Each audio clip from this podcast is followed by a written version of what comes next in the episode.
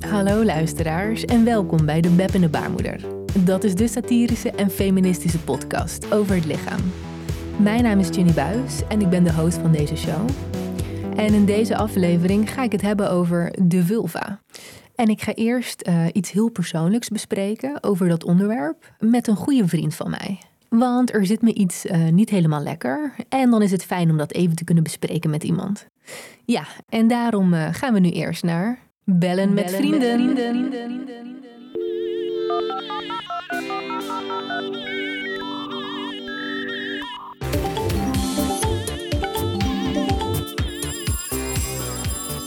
Hallo daar, met Lambert. Hey Lambert, met Ginny. Hallo Ginny. Hoe is het met jouw zoektocht naar menstruatieseks? Nou, tussen mij en Toon is het niks meer geworden. Dus hm, ja, ik heb, die zoektocht, uh, ik heb die zoektocht maar even op pauze gezet. Maar ik heb laatst uh, wel een nieuwe geliefde ontmoet. Of nou ja, ontmoet. Um, je zou het eigenlijk ook wel uh, gemanifesteerd kunnen noemen. Dus wie weet dat ik jou binnenkort meer kan vertellen. Oeh ja, Dennis toch? Ik heb gehoord dat hij adembenemend mooi is. Adembenemend mooi? Tja, ja, zo zou je het best uh, kunnen beschrijven, ja. Ja, soms moet ik uh, echt naar adem snakken als ik hem zie. Wat fijn voor jou. Dit is echt uitstekend nieuws. Ja, en, uh, en over uitstekende dingen gesproken, daar, daar wilde ik jou net wat over vragen. O ja, vertel. Ik ben een en al oor. Nou, ik vroeg me af, um, wat vind jij ervan als de binnenste vulvalippen uitsteken?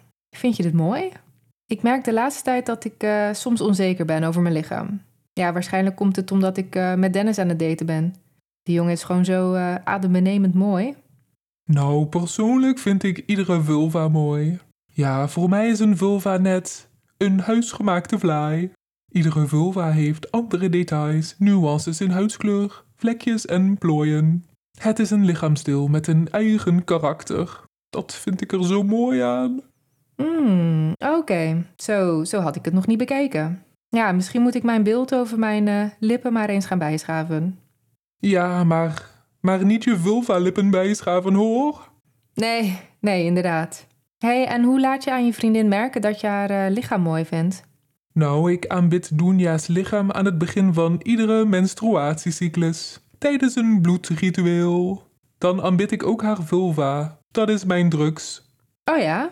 Ja, het aanbidden van de vulva is zo intiem en sensueel. Toen ik het voor het eerst deed bij Dunja, toen voelden wij een vorm van genot, waarvan wij wel vermoeden dat het bestond, maar er nooit zeker van waren dat het ook echt bestond. Hmm, oké. Misschien zou Dennis dat ook eens bij jou kunnen doen. Nou, het klinkt, het klinkt wel wat uh, intens voor een uh, relatie die nog uh, pril is. Maar weet je, ik, ik ga Dennis maar gewoon vragen wat hij van mijn vulva vindt. Ik denk dat het ook wel goed zou zijn voor mijn zelfvertrouwen. Dat zou ik zeker doen, Jenny. En als Dennis jouw vulva niet mooi vindt, dan zou ik gewoon tegen hem zeggen: stik er maar in. Nou, dat is wel een rake opmerking. hey uh, Lambert, bedankt weer voor deze pep talk en voor het delen van je ervaringen, hè? Graag gedaan hoor. Je kan me altijd bellen, echt always. Oké, okay, doei Lambert.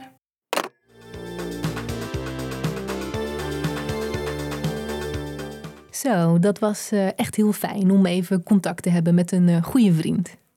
Ja, en over contact gesproken, wil jij mij nou een bericht sturen? Bijvoorbeeld omdat je me wilt laten weten hoe je de show vindt? Dan kan dat op Instagram via het Beppende Baarmoeder. DM'tjes. Ja, en nu ik toch even ben afgedwaald van het onderwerp, ga ik ook heel eventjes de show onderbreken. Want deze aflevering wordt gesponsord door een hele toffe sponsor.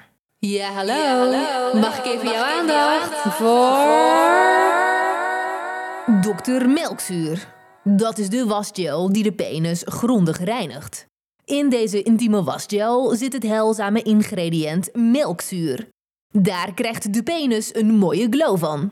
Verder zitten er een aantal ingrediënten in Dr. Melkzuur die de natuurlijke geur van een penis maskeren. Namelijk pepermunt, parfum en het fruitextract van een Scandinavische bes. Moet jij hier dringend gebruik van maken? Bijvoorbeeld omdat de maatschappij denkt dat jouw penis ruikt naar een schaaldier? Dan heb ik goed nieuws voor jou. Dr. Melkzuur is namelijk heel erg wakker. Zo is de D van Dr. Melkzuur bijvoorbeeld een gekantelde regenboog. Daarnaast doneert het bedrijf 1% van zijn winst aan een fonds voor gedupeerden. Namelijk aan transpersonen die tussen 1985 en 2014 onvruchtbaar zijn gemaakt door de overheid. Maar ook als jouw zaadleiders niet zijn doorgeknipt door Jan-Peter Balkenende, heeft dokter Melkzuur een cadeautje voor jou. Het bedrijf heeft namelijk twee verschillende kortingscodes geïntroduceerd voor zijn klanten. Daarmee erkent dokter Melkzuur dat niet iedereen in Nederland evenveel pandjes bezit. Heb jij bijvoorbeeld maar 20.000 euro geërfd? En hadden jouw ouders geen geld voor het jubeltonnetje? Dan kun jij profiteren van de royale kortingscode vooruit 40. Heb jij echter als baby gescheten in de quote 500 luier? Je weet wel, die luier die Sander Schimmelpenning heeft ontworpen voor verwende deeltijdprinsesjes? Dan kun jij gebruik maken van de kortingscode TILBAL10. Goed, wil jij nu direct profiteren van Tilbal 10 of Voorhuid 40? Dan moet jij zeker naar de website van Dr. Melkzuur gaan voor het bestellen van een flacon met korting. 40% korting of 10. Ja, sorry voor die uh, commerciële onderbreking. Maar we kunnen nu weer uh, verder met de show. En dat betekent dat ik nu iets ga bespreken wat kut is. Want in het verleden zijn veel dingen gebeurd die kut zijn. En daar ga ik nu iets van ontrafelen in de, grote, kutshow. En in deze aflevering heb ik het over donkere vulva-lippen. Daarvoor ga ik terug naar 1810. Want dat jaar werd Sarah Baartman meegenomen naar Londen door de Britse man William Dunlop. Sarah Baartman was een zwarte kooikooivrouw uit Zuid-Afrika. En het land waar zij opgroeide werd gekoloniseerd. Eerst door Nederland en daarna door Groot-Brittannië. William Dunlop nam Sarah Baartman mee naar Londen, omdat hij geloofde dat het lichaam van Baartman een commercieel succes kon worden in Europa. Sarah Baartman had namelijk een donkere huidskleur, grote billen en lange vulva-lippen, tenminste in de ogen van kolonisten. In Londen werd Sarah Baartman tentoongesteld, onder de naam Hottentot Venus. En nee, deze naam die had niks te maken met de horoscoop van Baartman. Nee, met de naam Hottentot Venus werd Baartman gepresenteerd als exotisch lustobject. En dat trucje van Dunlop werkte. Want onder de naam Hottentot Venus trok Baartman volle zalen in het Piccadilly Circus.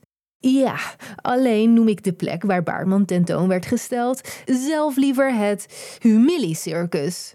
Want de show die ze daar gaf, op commando van Dunlop, die was vernederend.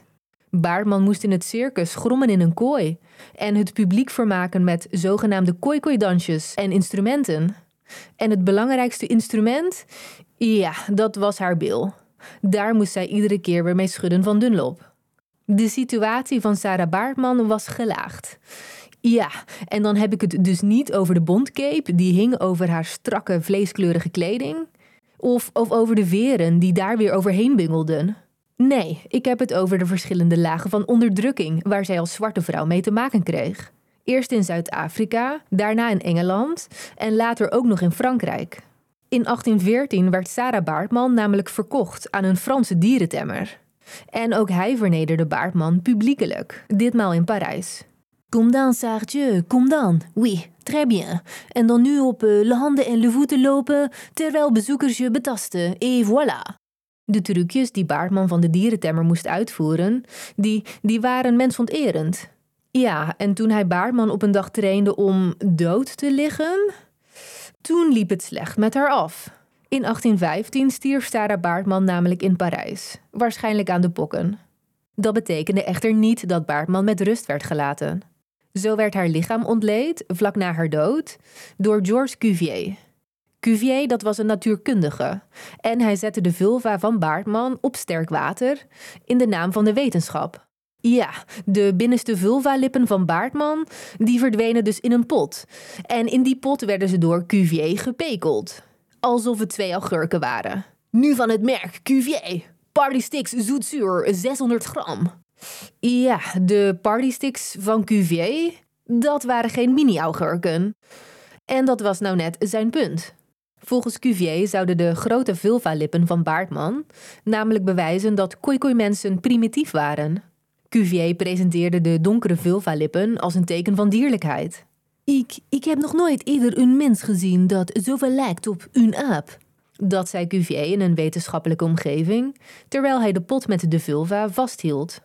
De binnenste vulva-lippen van Sarah Baartman, die werden daarmee onderdeel van een racistische theorie.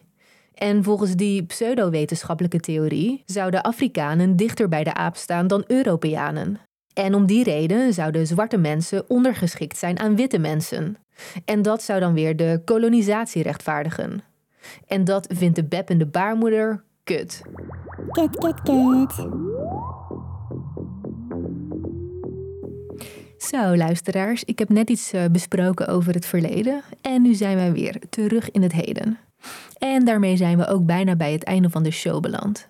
Maar voordat de show eindigt, gaan we nog heel eventjes naar de afsluitende rubriek toe.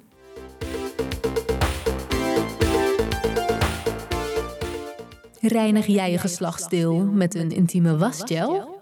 Pardon? Doe normaal!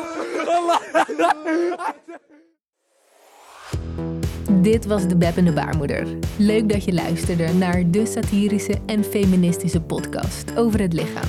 Ja, en eh, heb jij nou genoten van de show? Laat dan een recensie achter. En volg de podcast in je podcast-app. Je kunt de show ook volgen op Instagram via het Beppende Baarmoeder. Zo blijf je op de hoogte van nieuwe afleveringen. Hopelijk tot dan!